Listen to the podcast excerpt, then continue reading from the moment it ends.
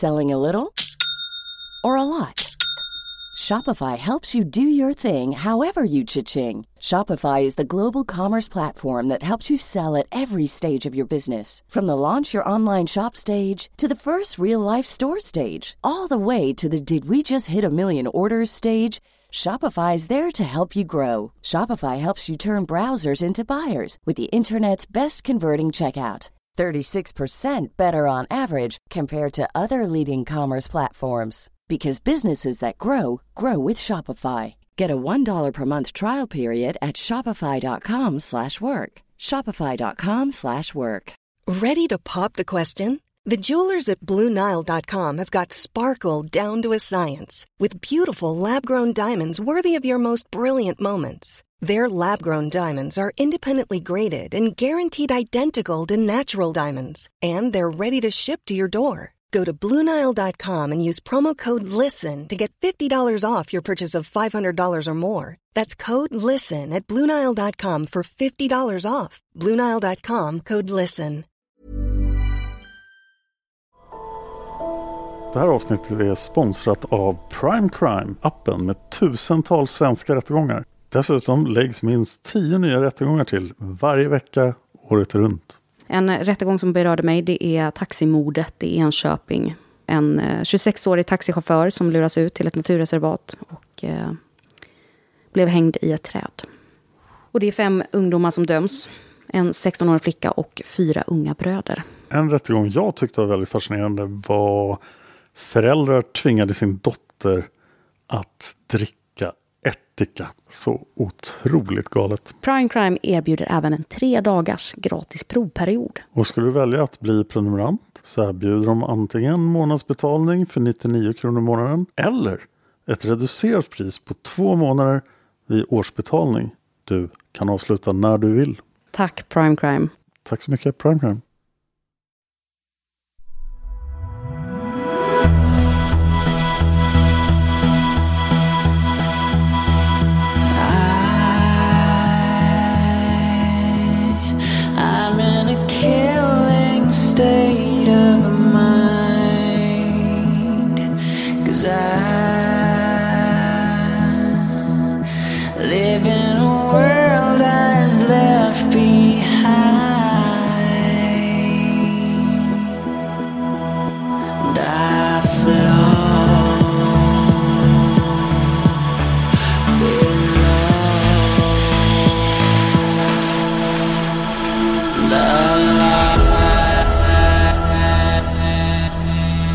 Du lyssnar på Mördarpodden. En podcast av Dan Hörning och Josefin Måhlén. Intro och bakgrundsmusik görs av Erik Segerstedt.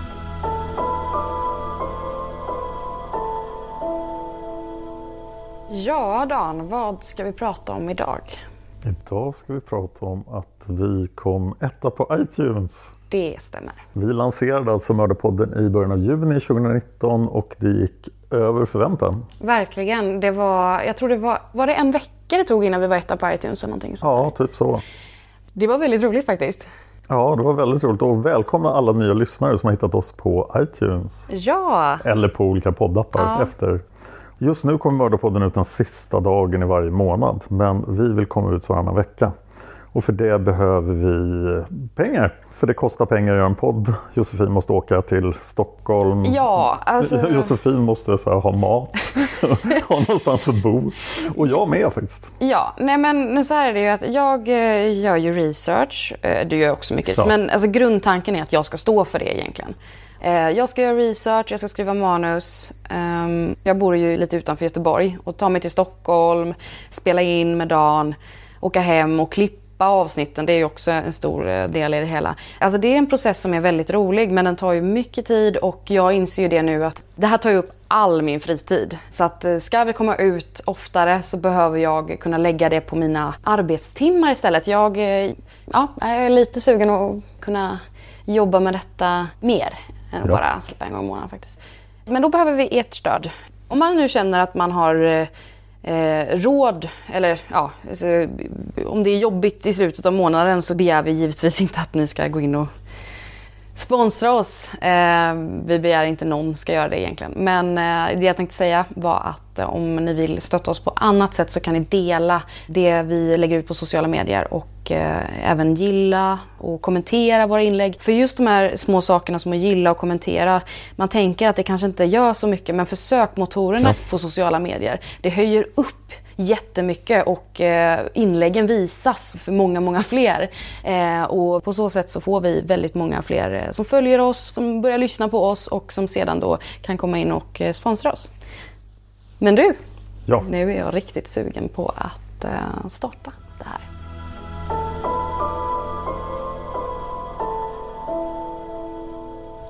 Det här är ett fall som jag hörde Mord mot mord ta upp.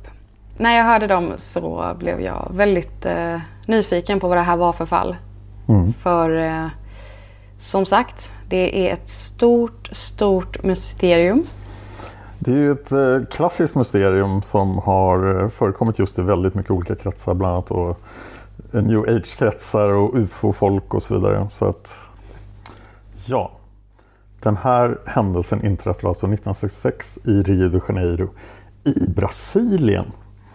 Brasilien består av 27 federativa enheter varav 26 är delstater och en är någonting annat. Men en av de här delstaterna är Rio de Janeiro som ligger i östra Brasilien vid Atlanten. Det är en av de minsta delstaterna till ytan men också kanske den mest berömda delstaten i Brasilien.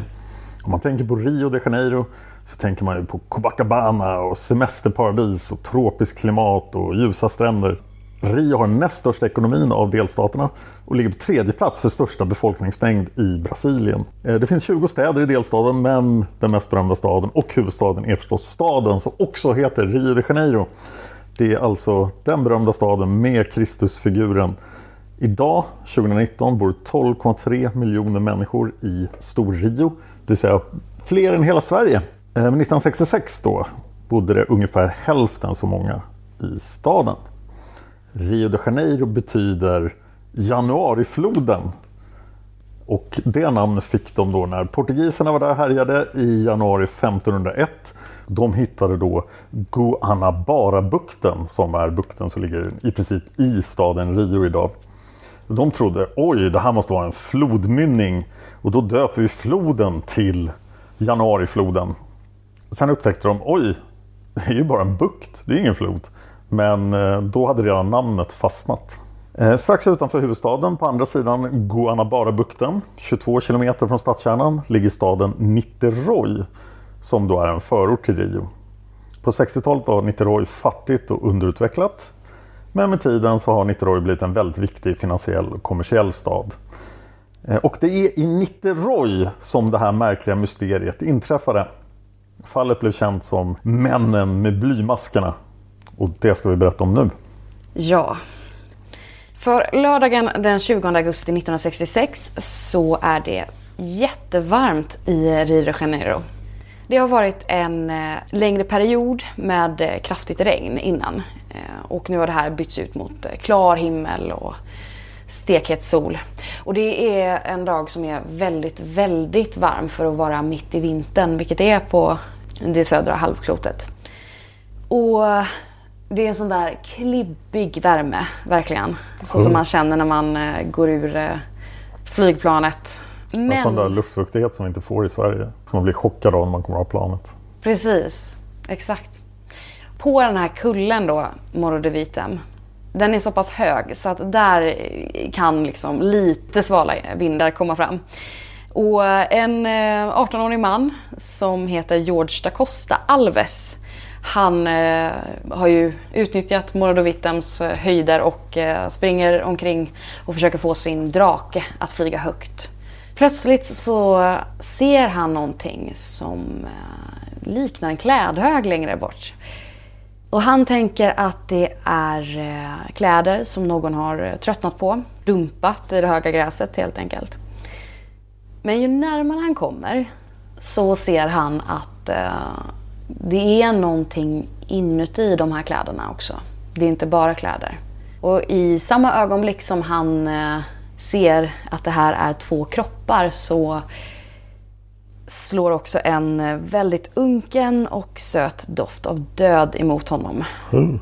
Och han rusar ju hem då till sina föräldrar och eh, tillsammans så larmar de eh, polisen.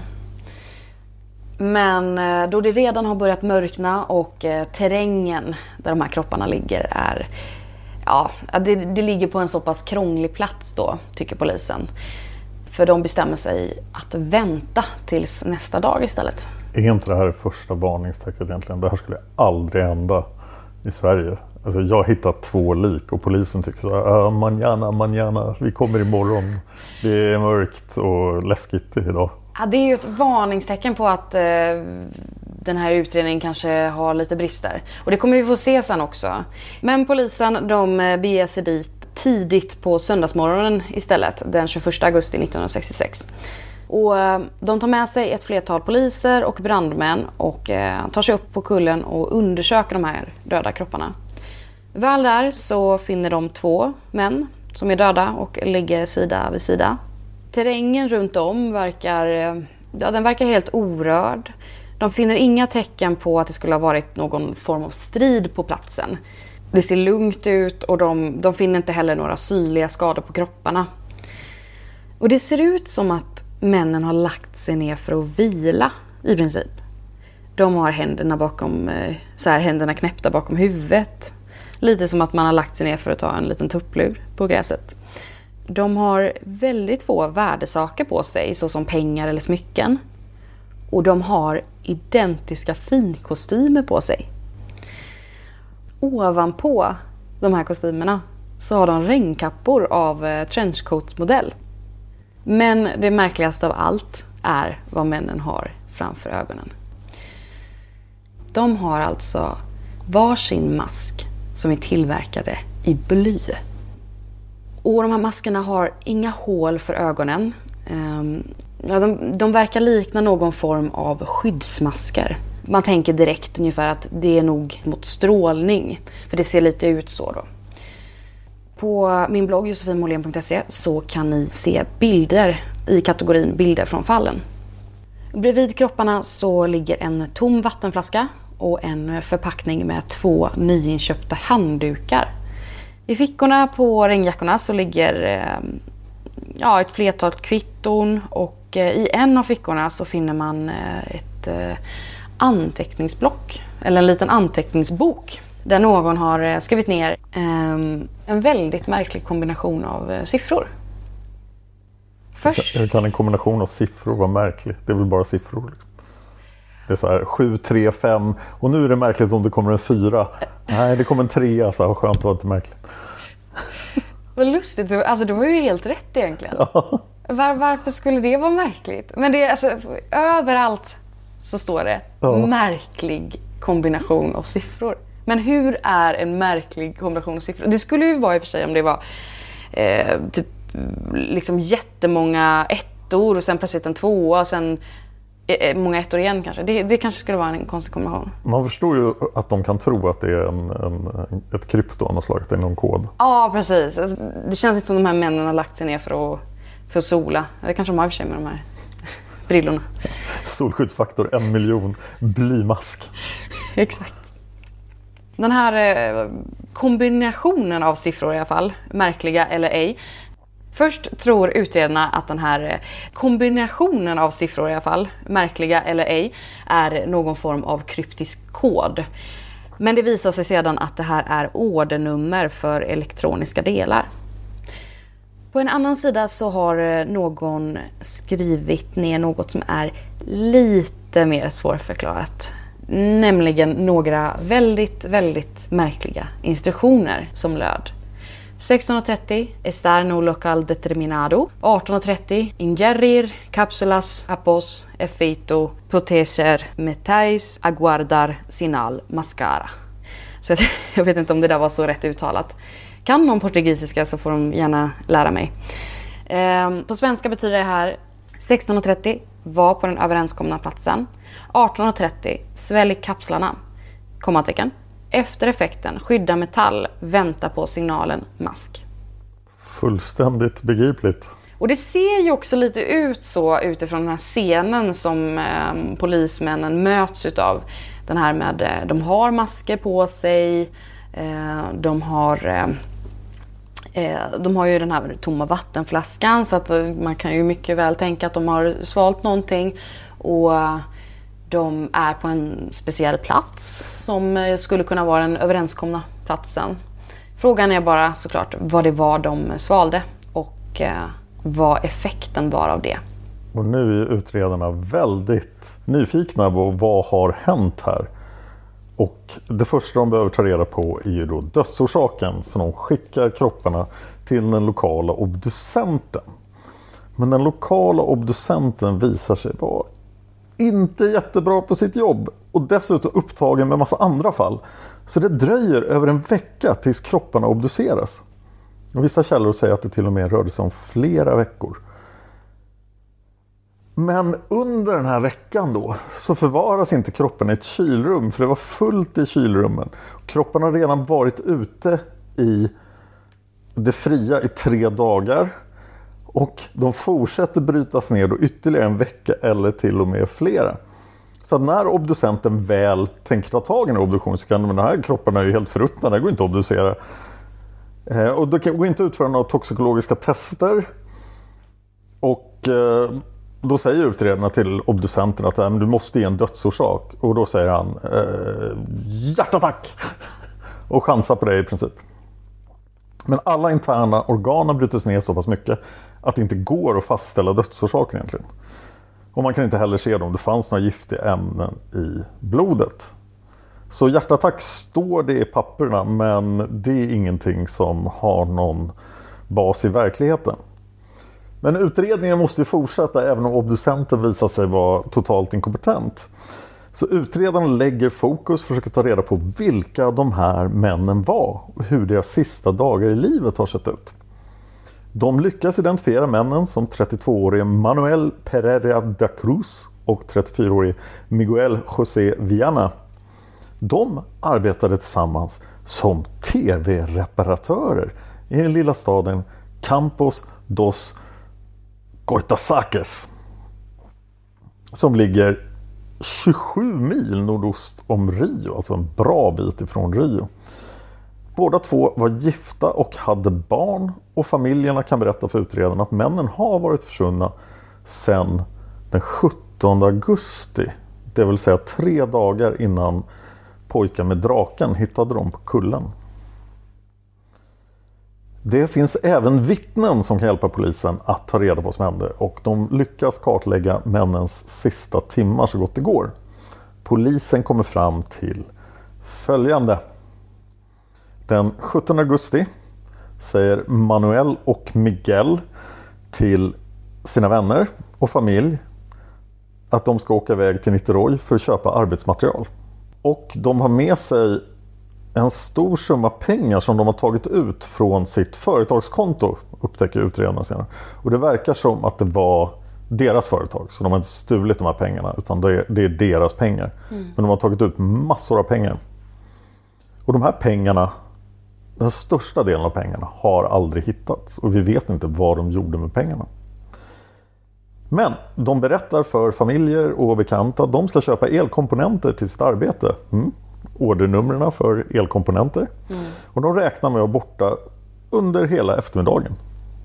Ja, och vissa källor menar att eh, de ska ha tagit ut pengarna för att köpa en bil. Alltså, på vissa källor så tolkar jag det lite som att eh, de har tagit ut så pass mycket pengar att det skulle kunna räcka till en bil, alltså rent eh, summamässigt. Ja, till en begagnad ja, bil till en också, begagnad vilket bil. Um, vilket ju kan vara hur lite pengar som helst nästan om det är en jättesunkig bil. Men det verkar helt enkelt som att de, eh, på något sätt så har ju folk fått fram att de ska åka och köpa en begagnad bil. helt enkelt. Mm. På något sätt, utan sin begagnade bil tar de sig till Niterói mm. och runt 14.30 är de framme. Ja, men på något sätt, de åker buss i tre timmar. Ja, de åker buss i tre timmar till Niterói och är framme 14.30. Av kvitton att döma köper de regnkapporna i en butik i Niterói och sen går de in på en bar längre upp på gatan. Mm, precis, och för de ska ju köpa den här vattenflaskan där då. Och eh, hon i baren, hon lägger ju märke till att Miguel är väldigt, väldigt nervös. Han eh, tittar på klockan var och varannan minut och eh, ger ett eh, stressat intryck. Och Ja, det verkar som att tidpunkten är väldigt eh, viktig. Eh, jag uppfattar det som att båda två är väldigt nervösa men hon har speciellt lagt märke till Miguel då. Man undrar om de gör någonting annat i baren för att om de nu har tagit med sig blymasker och massa pengar kunde de inte ha tagit med sig en vattenflaska också? Varför måste den köpas i Niteroj? Ja, det är väldigt smart. Det är ju klart märkligt. Jag tänkte mer kanske att de, eh, att de är på väg till kullen kanske och... ehm, De har glömt på- att köpa vattenflaskan. Precis, ja. De bara, åh du skulle ha tagit med vattenflaskan. Och så, ja men här, nu kan vi... Efter den här affären som de varit på. Så de vandrar ju lite uppåt, mot, uppåt på gatan vandrar de och där ligger den här baren då. Kanske blev några cervezas också. Det kanske var det som var effekten. Oj vad jag kommer klippa det här. Ja. Ehm, men sen så lämnar de eh, baren. Och det är här som eh, uppgifterna går isär. Vissa källor menar att eh, de gick direkt till kullen efter då de har varit på baren. Andra menar att vittnen ska ha sett de här männen i baksätet på en jeep. Och då har de suttit bakom två andra män som man inte vet vilka de är. Och man spekulerar i att de skulle ha körts till kullen då helt enkelt. I den här jeepen. Eh, det står ju ingenting om hur, eh, om det här var en... Eh, ja, alltså jag, jag tänker direkt på det här med eh, bilen de skulle köpa. Det, det står ingen liksom årsmodell på jeepen eller någonting. Nej. Ja, jag vet inte. Ja, du menar att de kanske bara provkör en jeep här? Passa på. Liksom. De har lite tid på sig så nu köper de en begagnad bil av två hederliga män. Sen kommer de på så här, att de kan ju inte provköra för de har ju druckit cerveza. Så då är det därför de andra två männen får provköra åt dem. Nej, okej. Mm. Ehm, men hur som helst så verkar männen haft med sig maskerna hemifrån. För polisen hittar plåten som eh, de skurit ur maskerna ur i männens verkstad hemma i Campos. Vilket tyder då på att de eh, att det, de har inte lagts dit efteråt av några utan de männen har haft med sig maskerna och eh, tagit, förmodligen tagit på sig dem själva då. Mm. Men sen då? Efter att männen har varit på den överenskomna platsen 16.30 och efter att de har svalt kapslarna 18.30 och väntat på den signal som sedan gjorde att de ja, behövde ta på sig de här maskerna. Det, alltså, frågorna är ju jättemånga här i det här fallet. Till exempel, varför reste de till Nitroy? Varför tillverkade de masker av eh, bly? Vem eller vilka skulle de möta? Skulle de möta någon ens? Mm och vad menas med instruktionerna i anteckningsblocket? Det är väl kanske den, en av de största frågorna. Eh, alltså, det, är inte, det är inte felaktigt översatt från portugisiska utan det är verkligen så märkligt. Ja, det känns som att det är minnesanteckningar och inte instruktioner. egentligen. Mm. Precis, minnesanteckningar. Men vissa menar att om man sätter några skiljetecken så blir eh, meningarna enklare att förstå. Så till exempel 16.30, var på den överenskomna platsen, punkt. 18.30, svälj kapslarna, kommatecken. Efter effekten, kommatecken. Skydda metall, kommatecken. Invänta signal, punkt. Maskerna. Eh, och, eh, ja, det de menar då alltså 16.30 var på den överenskomna platsen, alltså kullen. 18.30 svälj kapslarna och det är därför de behöver vattenflaskan. Eh, och efter den här effekten då, skydda metall, invänta signal och slutligen maskerna. För maskerna ska skydda mot eventuellt någon form av strålning. Jag tolkar det lite som att eh, skydda metall skulle kunna stå för eh, skyddmaskerna. Eh, alltså att... Eh, jag, vet, jag vet inte hur jag ska förklara det men... Alltså skydda metall. Alltså metall det, alltså metallen ska skydda mig. Förstår du? Alltså skydda metall. Men de har, ju inte, de har ju inte på sig dem ännu. Fast det står ju för sig inte ta på dig masken. Det står bara masker. Det kanske var så att den sista eh, inväntar signal och då får man ta av sig maskerna till exempel. Alltså att man kan tolka det så här också. 16.30 var på den specifika platsen. Eh, 18.30 svälj kapslarna. Eh, efter effekten då tar de på sig skyddsmaskerna då för då är det skydda metall. Och då menar de liksom att, för, för bly är ju metall. Och ta på och skydda. Sen vänta tills det här som de säger att det kommer något, något jättesken eller vad som helst vad de nu förväntar sig ska hända. Vänta tills ni hör en signal för då är det här som ni ska skydda er ifrån borta. Och då maskerna, ta av er maskerna. Det låter rimligt. Eh, Annars har man väl tänkt mer att det är att de ska skydda någon form av metall och sen vänta signal och då ska de sätta på sig maskerna.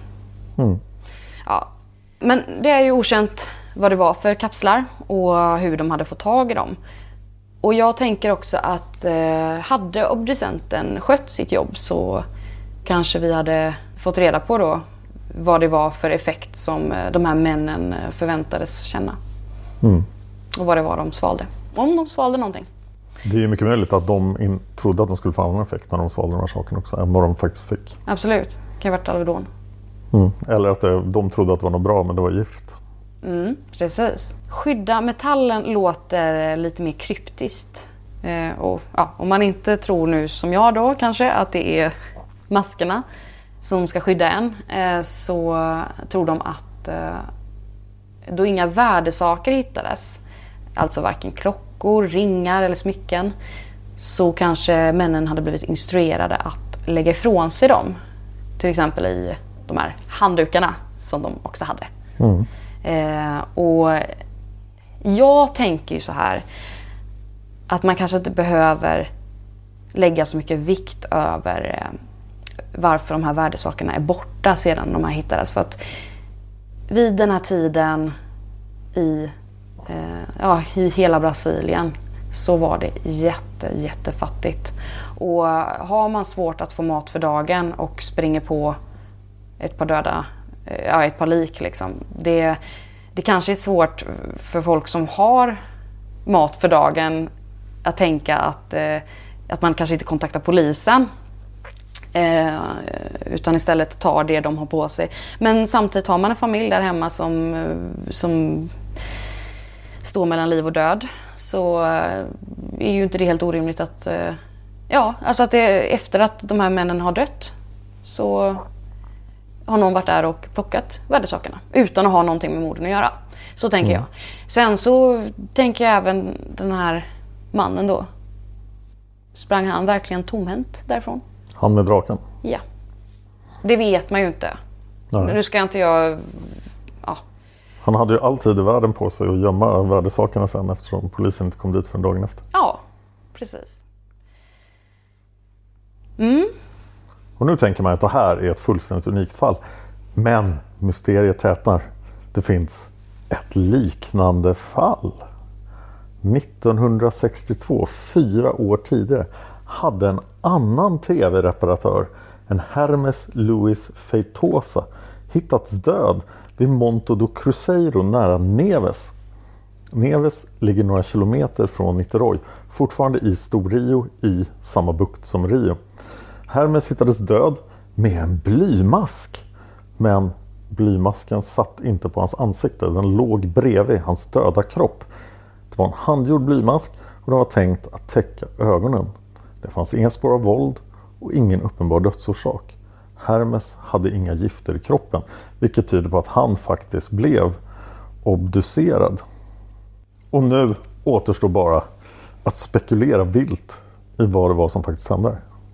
Ja. Okej, vi har ett antal teorier här och vi vill givetvis också ha era teorier om vad 17 års män är. Och teori nummer ett är ufon. De här två männen var faktiskt högutbildade tekniker. De hade då försökt konstruera ett sätt att kontakta utomjordiska varelser. Och de hade då stämt träff med utomjordingarna på den här kullen. De hade fått sina instruktioner och sen följde de dem. Och när då det här hände som hände så lämnade de sina fysiska kroppar och gick upp i det utomjordiska övermedvetandet där de fick lära sig då fantastiska astrala hemligheter. Och då hade de ingen nytta av sina kroppar längre så de kunde lika gärna lämna dem där. Det här låter inte helt troligt men det finns några fakta som stärker den här teorin till viss del. Eh, två respektabla tidningar och inga sensationsblaskor rapporterade att just den här kvällen hade ett ljust, orange, svärformat UFO svävat över just den här kullen. Så det kanske var utomjordingarna som våra kära tv-reparatörer skulle kommunicera med. Sen har vi också källan The Flying Saucer Review från 1967. De säger att en kvinna rapporterade att hon hade sett en mystisk farkost flyga över kullen under kvällen den 17 augusti. Det var en oval, orangelysande farkost. Den hängde över kullen och strålade åt alla håll. Och efter att männen hittades så berättade hon det här för sin man och han trodde på henne och han berättade för polisen. Polisen förhörde henne och konstaterade att hon var en pålitlig person som var högt aktad och kom från en finare familj. Hon ringde också in sitt tips fast ingen annan hade rapporterat någonting liknande först. Så det var ingen så här plötslig ufo-hysteri utan det var Fast det, efter det så blev det ju en eh, ufo-hysteri. Och då ringde folk in och... Ja. ehm, eller ringde in, de lämnade in eh, uppgifter då. Ja, och sen har vi då Elcio Gomez. Han var en nära vän till de båda männen. Han berättade att de alla tre var med i en lokal grupp som kallade sig för de andliga vetenskapsmännen. Och han berättade att de länge hade försökt få kontakt med utomjordingar genom att bygga en maskin hemma på tomten. Och när de skulle använda den här maskinen för att ta kontakt med utomjordingarna så exploderade den oväntat.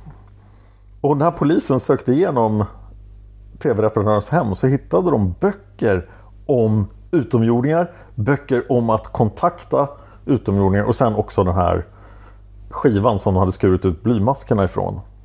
De hade ju en eh, vision om att de ville få kontakt med Mars. Utomjordingar som bodde på Mars. Ja, Elsie var inte helt säker på om explosionen faktiskt var avsiktlig. Att det var den som skulle få kontakt med utomjordingarna. De tänkte att ljuset skulle göra att... Eh, Det här måste vara de sämsta grannarna i hela världen. De spränger en maskin i sin trädgård för att få kontakt med utomjordingar. ja, precis. Och, och på Mars dessutom. Det känns ju som att det borde vara... En rejäl smäll för att marsianerna ska kunna se den. Ja, eller kanske inte någon smäll överlag. För nu vet vi att det inte finns några, något liv. Eller på det sättet i alla fall inte. Ja, vi letar fortfarande på Mars men vi Ja. hittar nog inga som skulle se en smäll i Brasilien. På 60-talet. Nej. There's never been a faster or easier way to start your weight loss journey than with PlushCare. PlushCare accepts most insurance plans and gives you online access to board-certified physicians who can prescribe FDA-approved weight loss medications like Wigovi and Zepbound for those who qualify. Take charge of your health and speak with a board-certified physician about a weight loss plan that's right for you. Get started today at plushcare.com slash weight loss. That's plushcare.com slash weight loss. plushcare.com slash weight loss. Hold up. What was that? Boring. No flavor. That was as bad as those leftovers you ate all week. Kiki Palmer here, and it's time to say hello to something fresh and guilt-free. Hello Fresh. Jazz up dinner with pecan-crusted chicken or garlic butter shrimp scampi. Now that's music to my mouth. Hello Fresh. Let's get this dinner party started. Discover all the delicious possibilities at hellofresh.com.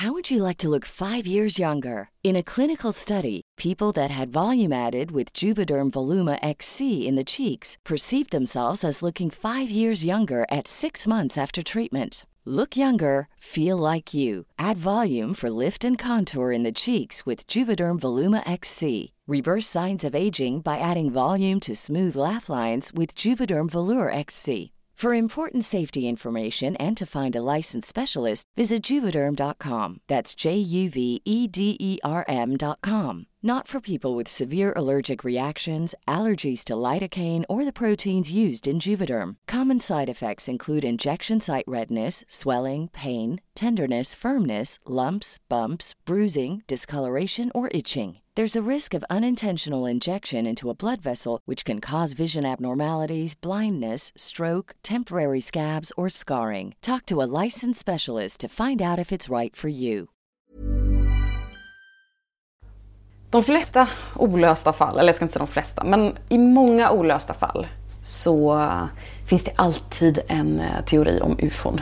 Tycker jag i alla fall. Aliens! Precis. Och um, för en gångs skull så tycker jag ändå att folk har rätt att eh, ta in en ufo-teori. Alltså det är okej, för det finns ändå någonting som gör att eh, de... Ja, ufon var ju en del av tv-reparatörernas liv. Tv-reparatörernas liv. Okej. Men ufon var ju en del av den här männens liv eftersom de ju faktiskt läste om ufon, tänkte på ufon. På 60-talet var ju ufo-hysterin ganska stor. Eh, Sen så, ja, den här ufo-teorin, det är inte alla som tror att det var ufon som faktiskt kom och tog dem, utan många tänker också att de här männen trodde att de skulle få en eh, extraordinär upplevelse här med eh, ufona. Men eh, ufona kom ju inte då, eh, ja, jag ska inte säga att ufon inte finns, men eh, De kanske hade annat att göra den de dagen. hade kanske annat. Men de gick dit, de tog de här kapslarna och någonting gick snett. Antingen var kapslarna giftiga eller så blev de höga. Eller så dog de helt enkelt av att de inte kom upp därifrån de var. Och de var på ett berg i flera dagar och Och det var en otrolig hetta. ja, de dog av uttorkning i princip. Ja, Eller att det var någon form av ja, religiös ritual som spårade ur.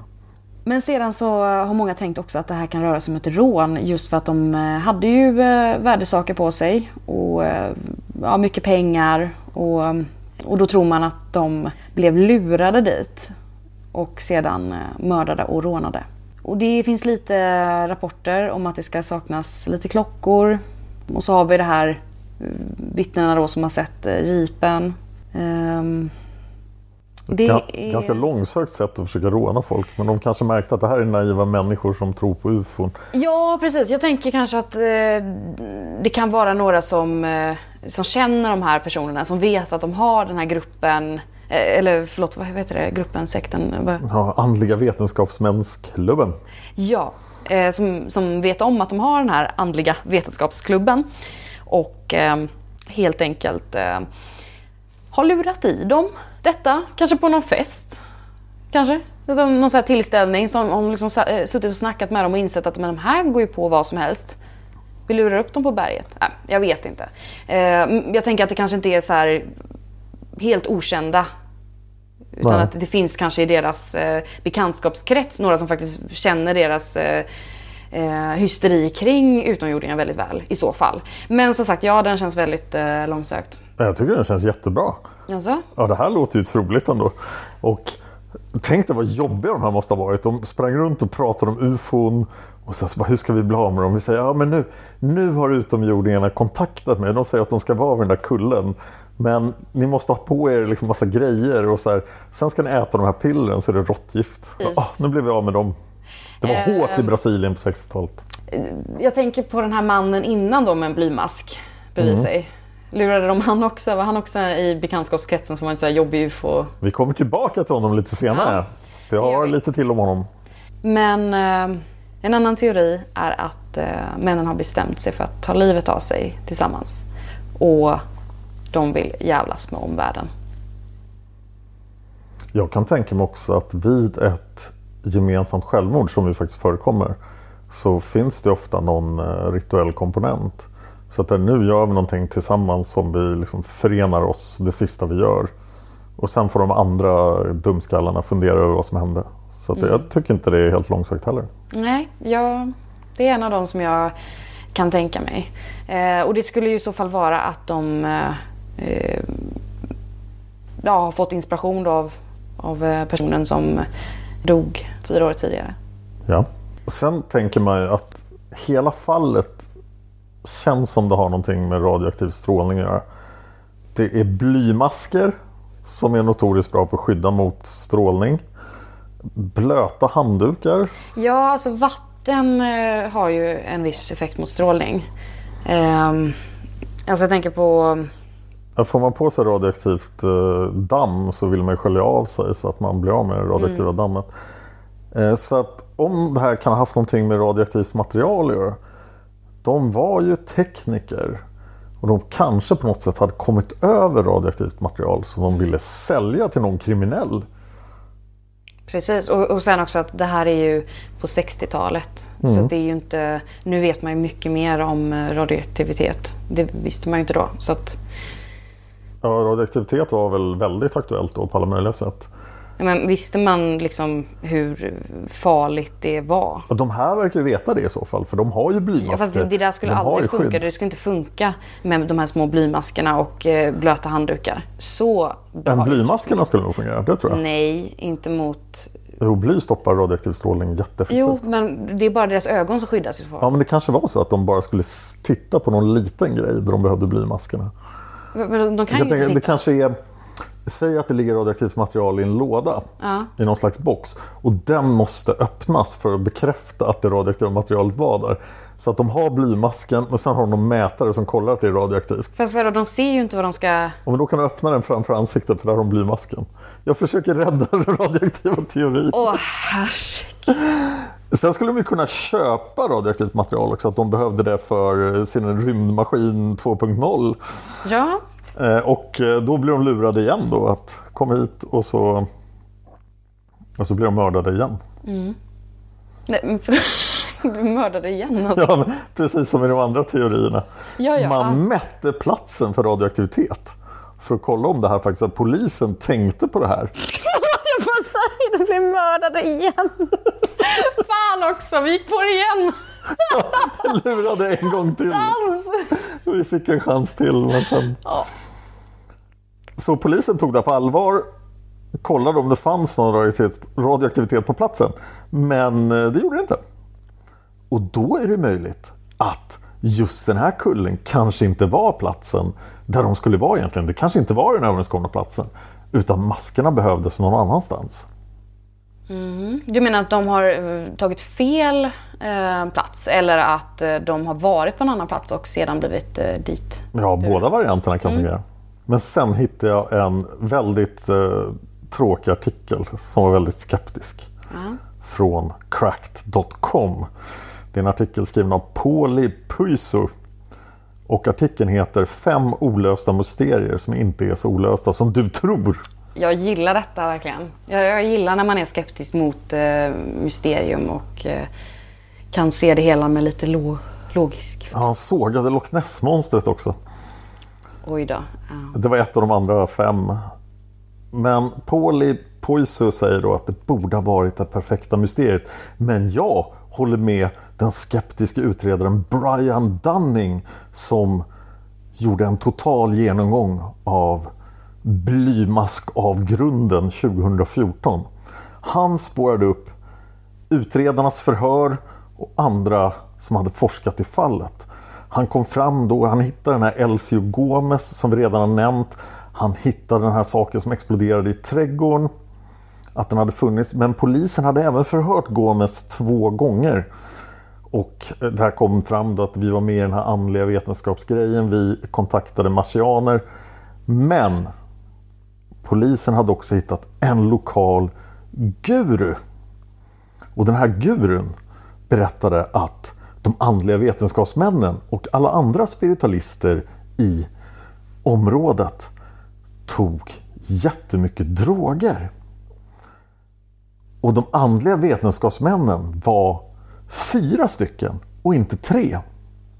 Det var Gomes, de två tv-reparatörerna och det var han som dog 1962. Han hade alltså varit med i samma grupp. Så artikelförfattarens slutsats är Mitt favoritmysterie kan lösas med en genomsnittlig fredagsnatt för en rejvare. Dumma övertygelser, fula kläder och dåliga droger.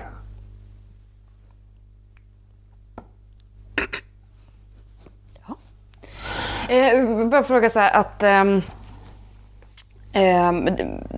det han menar då det är att eh, ehm, de har helt enkelt tagit för mycket droger, eller ja, tagit överdos helt enkelt av misstag. Eh, och de... Eh, Eh, det, här, det här var liksom inte någonting... Men hur förklarar han anteckningar och sånt där? Ja, men de trodde ju på någonting. Alltså, de, det är någon... Ja, ja, de skulle göra som likadant som tror sin på- sektkompis där. Men ehm, okej, ja. eh, och, och, ehm, Så de hade dumma övertygelser. ja, och den här, den här sista gänget, han kände att jag hakar inte på det där. Det verkar ha gått ganska dåligt för de andra. Eh, Gör det där ni killar, men jag, jag stannar nog hemma ikväll Ja. för min fru blir så arg annars. Jag bara, klarade mig. det är bra. Men ehm, ja, det, det tror jag absolut skulle kunna vara. Men däremot så är jag lite skeptisk till eh, eh, källan på det där. För eh, jag har inte hittat någon... Alltså det låter ju väldigt bra. Alltså har den här personen faktiskt sökt upp eh, Elcio, heter han så? Ja. Elcio. Så Men Jag tror han hittade liksom förhören med Elsie från polisen. ja. Men jag, jag vill veta att det verkligen har hänt. Att han verkligen har hittat dem. Då måste man eh, gräva i Brian Dunning. Den här, för det var han som gjorde hela den här Ever catch yourself eating the same flavorless dinner three days in a row? Dreaming of something better? Well, HelloFresh is your guilt-free dream come true, baby. It's me, Kiki Palmer. Let's wake up those taste buds with hot, juicy pecan-crusted chicken or garlic butter shrimp scampi. Mm. Hello Fresh. Stop dreaming of all the delicious possibilities and dig in at HelloFresh.com. Let's get this dinner party started. Planning for your next trip? Elevate your travel style with Quince. Quince has all the jet setting essentials you'll want for your next getaway, like European linen, premium luggage options, buttery soft Italian leather bags, and so much more. And is all priced at 50 to 80% less than similar brands. Plus, Quince only works with factories that use safe and ethical manufacturing practices. Pack your bags with high-quality essentials you'll be wearing for vacations to come with Quince. Go to quince.com slash pack for free shipping and 365-day returns. analysen. Men Paulie Poisey i alla fall från Crackdot.com är övertygad. Mm, väldigt intressant måste jag säga. Och det här är väl ungefär de här teorierna som, ja, de mest kända teorierna helt enkelt. Men vad, vad har du för teori? Jag tror på det kollektiva självmordet. Jag tror det här var en, en ritual för att ja, de skulle få uppleva liksom lite gemenskap innan de tog livet av sig tillsammans. Vad, att att de de- ville mm, jäklas med omvärlden då eller? Ja, eller kanske bara liksom just uppleva det här. Så här. Det kanske skulle fungera de skulle bli vältagna till rymden och så vidare. Men de visste kanske innerst inne att det här var de tog livet av sig.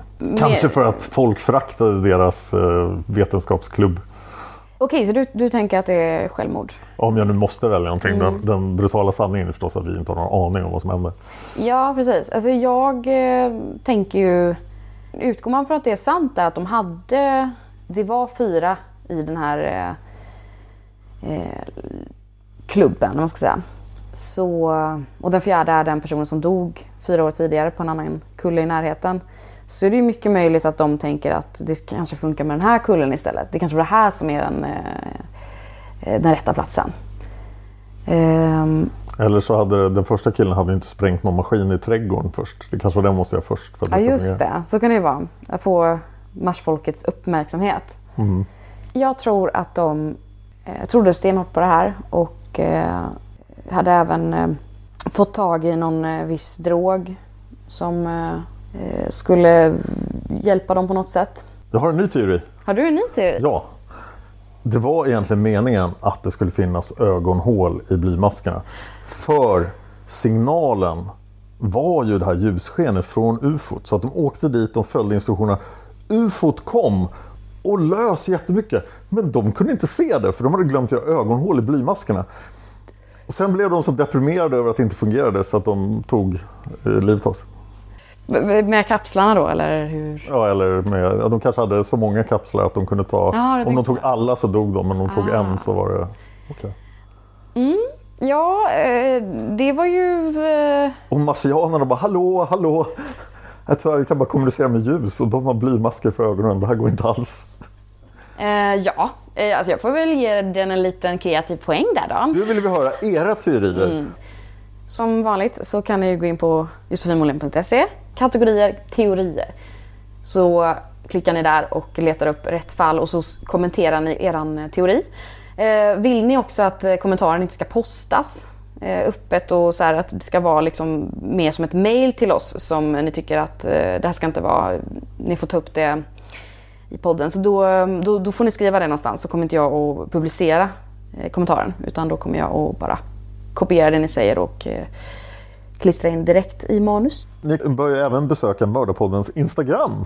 Som Mordapodden på Instagram Yes. och Mördarpodden på Facebook. På Facebook så har vi ju Tobias Henriksson också som är med oss från PRS Media. Och det är ju din eh, kompanjon där i Palmemordet. Det stämmer bra det. Och du var nyligen med i Tobias podd Ja. Tänk om. Tänk om, det var en ära att få vara med i eh, hans podd. Det här är ju en podd som handlar om eh, konspirationsteorier.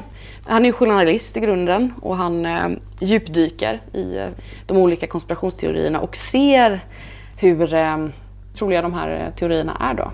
Och då diskuterade vi eh, midsommarmyter. Ooh. Mhm. Lyssna på det. Gör det. Nu tänkte jag prata lite om en annan podd. Som heter Murder Mile. Det här är en engelsman som gör. Han bor på en båt i Themsen. Och det enda han gör är researcha true crime som har hänt inom en kvadratmile i Soho. Och Soho är ju lite grann av Londons hjärta och Londons stora nöjesdistrikt har varit det under väldigt lång tid. Så att inom det här lilla, lilla området i London så har det skett hundratals, kanske tusentals mord. Det är Dennis Nielsen, seriemördaren, som jag började seriemördarpodden Premium med. Det är några massmord och det är en herrans massa ja, citat, citationstecken vanliga mord. Eh, och vi har gjort ett litet utbyte med Murder Mile. Så att vi kommer göra lite reklam för honom. Så kommer han göra lite reklam för oss i sin podd. Så nu lämnar jag över eh, ordet till min brittiska favoritpoddare. Ja.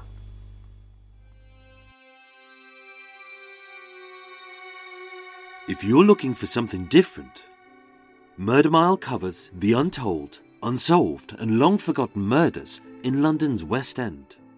It's researched using the original police investigation files, it's presented as a dramatisation, and it focuses on the victims' lives in an honest, detailed, and sympathetic way. Murder Mile is about life, not lunatics. So if you love true crime stories about real murders by regular people in everyday places, then Murder Mile is just for you. Murder Mile was nominated one of the best British true crime podcasts of 2018. So if you love things a little bit different, try Murder Mile. Ja, och det var alltså Murder Mile. Nu, Jättespännande. Josefin. Ja. Tre killar med blymasker. Vad tror du hände? Ja, eh, vi kommer, jag kommer flytta, flytta runt det där. Så det kommer hamna innan det där. Ja.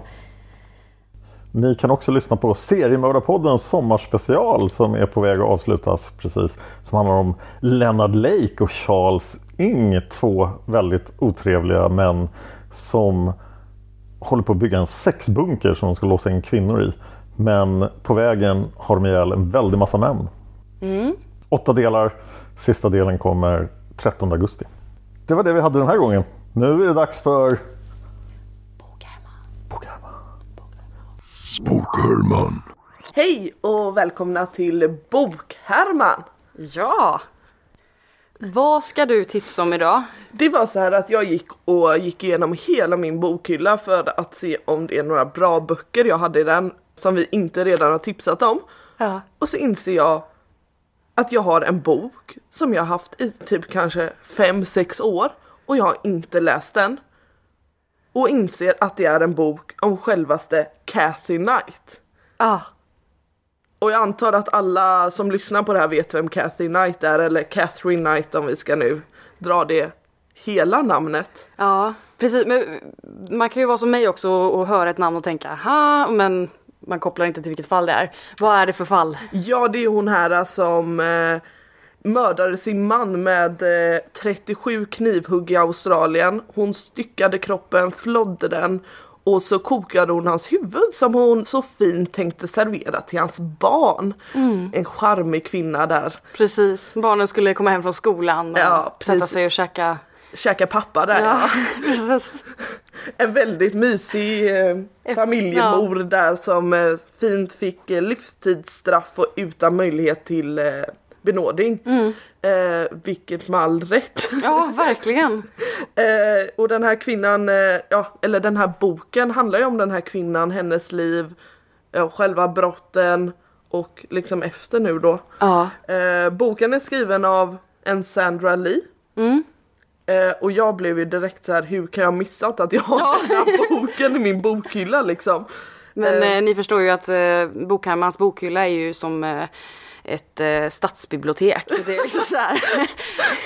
Nu låter det som att jag har i princip tusentals Ja. böcker men eh, Det är till och med en receptionist som sitter där och liksom. Precis, jag bor på cirka 45 kvadrat men jag har ett bibliotek som ett stadsbibliotek. Så är det. Jajamän, Så är det ja. Ja. Nej så jag inser ju nu direkt vad jag ska börja med att göra nu på en gång, läsa boken. Och det som eh, du upptäckte det är ju att det finns bilder i den här boken. Ja det var ju hur, jag blev lite så här, oh my god, det här var ju, jag tycker alltså jag tycker att det är så roligt när man läser verklighetsbaserade böcker och det kommer lite så här bilder för då känns Ja. det ännu mer verkligt. Eh, Det är typ bilder när han leder sin eh, dotter till altaret och sen hur han var klädd på bröllop och sen lite creepy bild på hur Kathy ser ut. Ja, usch. Eh, här är något fiskegäng och en bild på dem eh, så fint sitter här och röker och dricker lite öl ihop och huset får man se och lite allt möjligt faktiskt. Ja. Köket där hon eh, så fint kokade hans huvud. Men det kanske är hela kroppen förresten hon försökte tänkte tillaga. Var det inte så att polisen sen hittade huvudet i eh, en... En kastrull ja. var det va? Det var i detta vanliga kök där Catherine Knight hade lagat så mycket mat tidigare som hon fullföljde sin groteska och djävulska gärning när hon tillagade delar av John Price kropp som hon senare tänkt servera tillsammans med ugnsbakade grönsaker till två av hans barn. Men det var ändå Mm. fint att hon tänkte att det skulle vara grönsaker till. Ja, precis. Det var ju...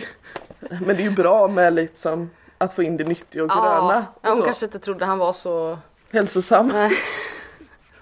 Skämt åsido. Ja. ja, nej men och du sa ju också att det här måste jag ju få läsa efter att du Ja. har läst den. Oh ja. ja eh, för- jag vill ju... ehm, Jag har länge velat eh, göra ett eh, Mördarpodden avsnitt av det här. Ja, och det måste ni ju. Mm, verkligen. Det är ett eh, groteskt fall och det är väldigt intressant också. Eh, som du sa när vi pratade om det förut att hon har inte gjort någonting kriminellt på, vad är det, 40 år. 45 år var hon och gjorde det här brottet liksom. Ja, och sen bara smäller det och så, då ska hon...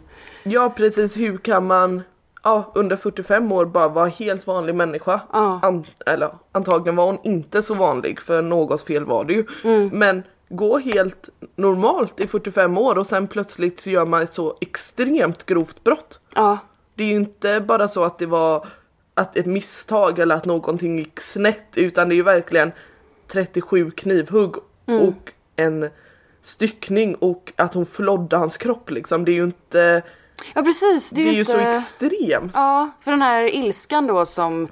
Eh, han ville väl lämna henne, eller han hade lämnat henne. Ja för att han hade ju sagt till sina kollegor om jag inte kommer till jobbet imorgon så ring polisen. Ja.